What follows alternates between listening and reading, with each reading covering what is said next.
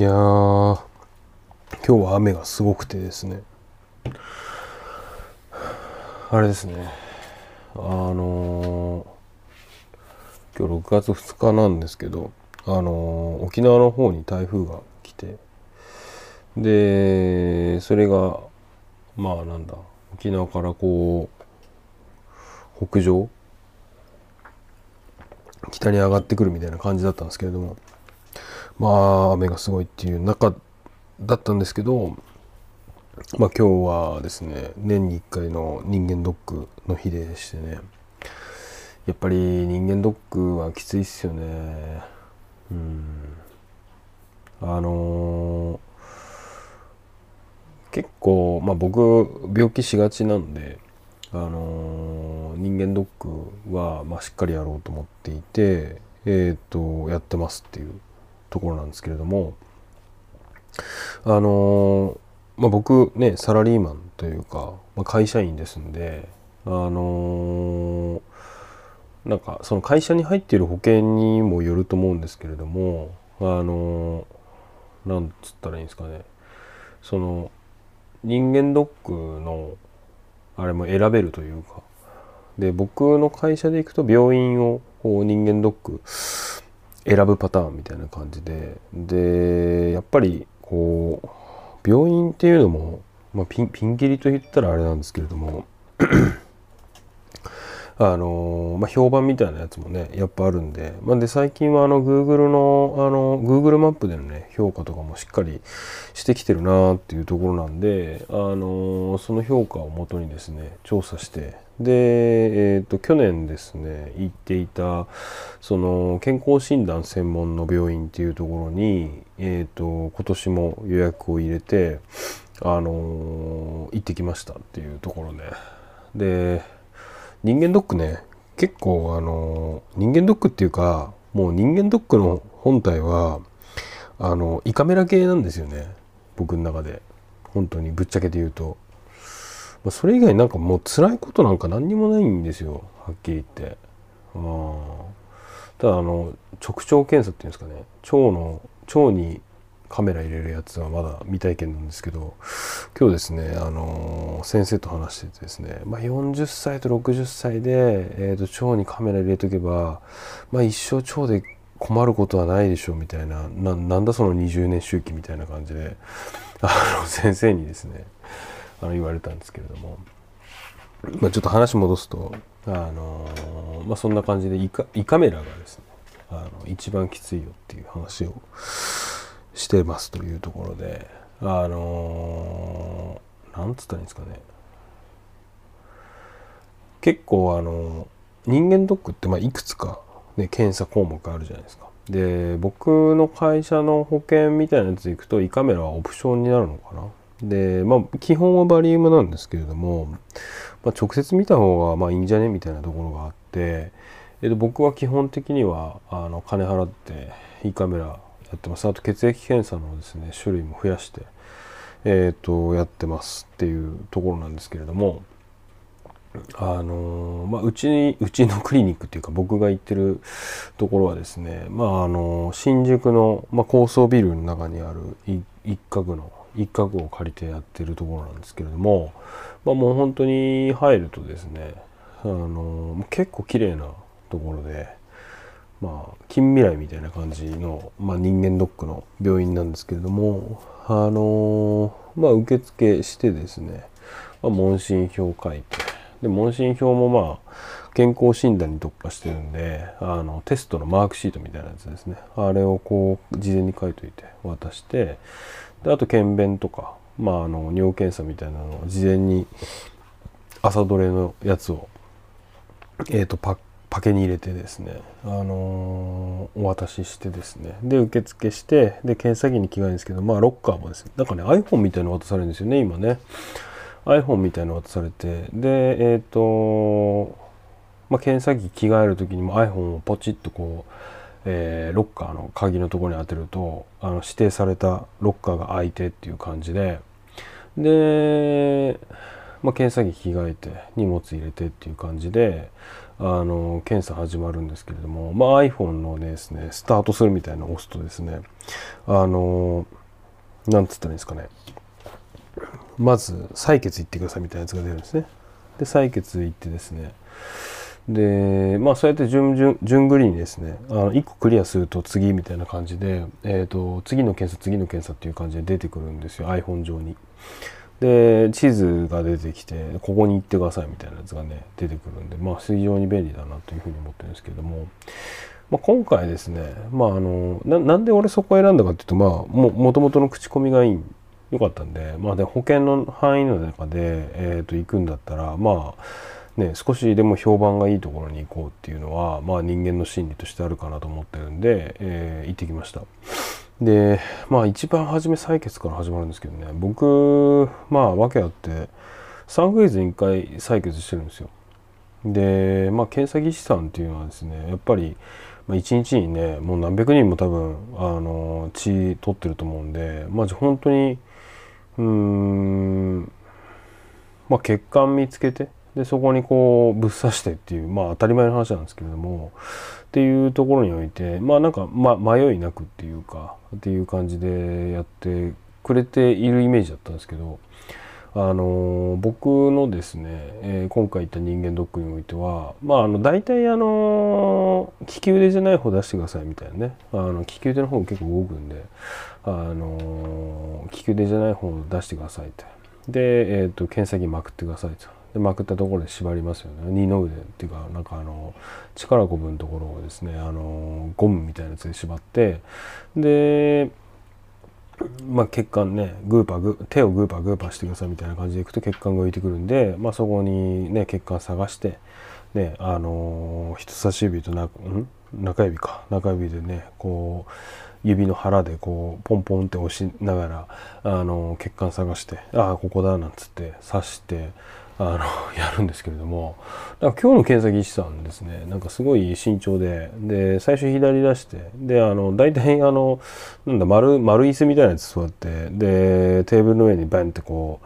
うで手をこう内側を出してで血管探してもらってで血取るみたいな流れじゃないですか。で左でなんか見つかんないっすみたいな感じでまあ割と若い方であのまあ、新卒何年目の方なのかなみたいな感じだったんですけれども。でちょっとあのすいません右腕で取らせてくださいみたいな話になったんですね。で右腕出してですね。でまた同じようにあの力こぶのところであのゴムで巻いていただいてですねグーパーグーパーしてくださいみたいな感じで、えーと、血管浮かせて。でえっ、ー、とまたあの人差し指と中指でポンポンポンポン血管探すんですけれどもまあ見つからないわけですね。見つか見つかるんですけどなんかずれそうみたいなずれるってどういうことみたいな。ずれそうですねみたいな話されて。で僕本当にあの採血慣れしてて年間多分15回ぐらい採血するんですよ。そういう健康診断も合わせて。多分。あのリアルに。で一回もなんかそういうこと言われたことないんですよね。今の今まで。で どうなったかっていうとちょっとベッドに移動してくださいみたいな話になってベッドみたいな。であのその採血台がこう3つ並んでてでみんなこう手伸ばして採血してるんですけど、まあ、ふと横を見たらですね採血台がある採血台じゃねえや、えー、とベッドがあるんですね。ここ寝てくださいっつって。でベッドもめっちゃ高くなってまあ僕175センチぐらい身長あるんですけども肩肩よりちょっと下ぐらいの高さだから、まあ、150センチぐらいの高さまでベ ブーって上がってでちょっとこれで採血します右手出してくださいみたいな感じになってで心臓と平行だとなんかあの血管が動かないんでみたいな感じで言われて、まあ、血管が動くこうモーションっていうかうん現象ってあんま分かんないんであそういうもんなのかと思ってですねあのもうそこまでいくとめちゃめちゃ不安じゃないですかはっきり言って。だって普通の検査技師さんで、えー、普通の検査技師さんっていうか僕が3ヶ月とか何ヶ月に1回やっているまあ違う病院ではあるんですけれども検査技師さんなんて「あ左手出してください縛りましたあ血管血管はじゃあここ刺しますね」っつってで血管も大体2箇所の誤差2箇所の範囲の中で終わってるんですよ。にね、腕の外側か内側かみたいな感じの血管で終わってるんですけど、えー、もうイレギュラーだらけなわけですよ。ベいきなりベッドです。右手です。右手で採血なんてほとんどしたことないんで。で右手出して。でじゃあここから取りますみたいな感じで。だそれでもう10分ぐらい経ってね、あのー、で無事採血できたんですけど。でもそういう時の心理って何なのかっていう話なんですけれどもあのー、刺激しちゃいけないんですよね。やっぱ刺激すると、あのー、テンパっちゃうんであのこいつまだ新卒だなみたいな感じであのビビってるなみたいな感じでやっぱね煽っちゃうとですね余計テンパっちゃってですね違うところにブスなんて言っちゃうんですよ。だからもう僕は本当黙って「あ分かりました。お願いします」っていう感じであの何て言ったらいいですかねその刺激をしないようにっていうかあの動揺させないようにっていう感じで「あこういうやり方あるんですね」なんつって「あ全然全然やってください」と。あのもう好きなようにやってくださいみたいな感じであのおとなしくですね刺激しないようにですね下から下からその、えー、新卒何年目かのですね、えー、と看護師さんをまあ、立ててですねで採血していただいたんですけれどもまあ結果的にま全然痛くなくて「いや痛くないですね」みたいな感じで言ったら「いや痛みに強いんじゃないですか」みたいなことを言われて、まあ、そんな余計な話はいいから、まあ、しっかり取ってくれっていう感じで。でなんかあの採血も終わってっていう感じなんですけれども、うん、でその後ですねまあいろいろ検査してで結果あ最後の最後に胃カメラ回されるんですよねやっぱね。でねもうなんつったらいいんですかね最近胃カメラに関してはまあなんかこう今人生で10回ぐらい胃カメラや123回かなもうちょっとやってる感じなんですけど昔ピロリ菌除去するので失敗しまくってでそれだけでもう5回ぐらい胃カメラ飲んだみたいな感じがあってですね。胃カメラ鼻から僕入れる派っていうか鼻の方がねあの喉から入れるより楽らしいんですよ。で鼻から入れるっていう形にしてで鼻に麻酔っていうかですねあのドロッとした液体を鼻の中に入れるとかで口の喉の奥にも麻酔入れるみたいな感じでですね麻酔してで鼻から入れていくんですけれどもあのー、まあだから横向いて寝てで口元にはそのなんかおむつみたいなやつ置かれてですねもうとにかく唾はもうバンバン吐いてくれみたいな感じになるんですけれども。で鼻にあのカメラをズコズコズコズコあの入れられてはいくんですがやっぱり喉を越えるところがねあのこの世のものとは思えないあの絵好きをですねあのするわけなんですけれども。でもうそこでもうね大体2人1組でね看護師さんやってくれるんですけども、まあ、背中さすってずっと抱いてですねでもうちょっとで入りますよみたいな感じで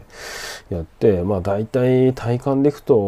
78分なんですかね78分の間で、あのー、やるんですけれども今回はもうだから胃カメラで胃に入れて空気を入れるんですよね。で空気を入れるんで胃を広げて写真撮っていくんですけどもうゲップが止まんなくなっちゃってあの人生でこんな長いゲップ出るかっていうぐらいブーっていうですねなんか低い振動音みたいなのがですね 喉からずっと出てしまってで止めてくださいって言われるんですけど息止めれば止められますみたいなこれ死ねっていうことがみたいな感じですねもうこっちは涙涙流しながらもう唾垂らしながら「えー!」って言って「はっはっっていう感じでですね呼吸も悪くなってるところでですねあのーあのゲップがねこの空気を送り込まれることで止まんなくなっていく中で、えーと、あのゲップしてるとあのなかなか終わんないんで頑張って止めてくださいみたいなこう無慈悲なですね一言を言われるわけなんですけれどもまああの頑張って止めてもね勝手に出てくるんですねゲップがね。なんか考え聞いたことないような長さのゲップがバーって出てしまってですねそれをこうなんだろうまあでもその中でも頑張ってね涙流しながらあの耐えてまあ、あの10分以内ぐらいでなんとか終わったっていう感じなんですけれども、まあ、あの去年はですね同じ病院ですごいテクニシャンさんでちょっと鼻の奥見てみます、ね、ちょっと一回入れてみましょうかっつって「あ分かりました」っていう感じでちょっと入れて「ああうんちょっと狭そうですね。じゃあちょっとだけ入れますね」っつって。あですぐ今抜きますんでっていうの嘘なんですよ。もうあちょっと抜くあれ抜くんじゃなかったんでしたっけ？みたいなふがふが言いながら言ったらですあ実はもう喉通ってますみたいな感じでもうテクニシャンだみたいな。もう10回以上やってる中でやっぱりここまでテクニシャンな人見たことないなと思って、まあ、今回はリピしてやったんですけどもね、あのー、結構やっぱりちょっときつかったなと思っていて、まあ、胃カメラはやっぱり技術なんだなっていうふうにあの再認識したという、えー、本日6月2日でございました。はい、ということで、えー、池尻ハイキングクラブのプルンとした何か以上で終わりたいと思います。えー、皆さんですね、人間ドック、あの健康診断はですね、できる限りやった方がいいかなというふうに思います。あの、直腸、直腸うん腸のカメラもですねおすすめされたというかやった方がいいですよっておすすめっていうかやれやみたいな感じで言われたんで、まあ、またですねその話をするかもしれないんですけれども、えー、まあ、皆さんも健康にはあのご留意いただいて、えー、今年2023年も、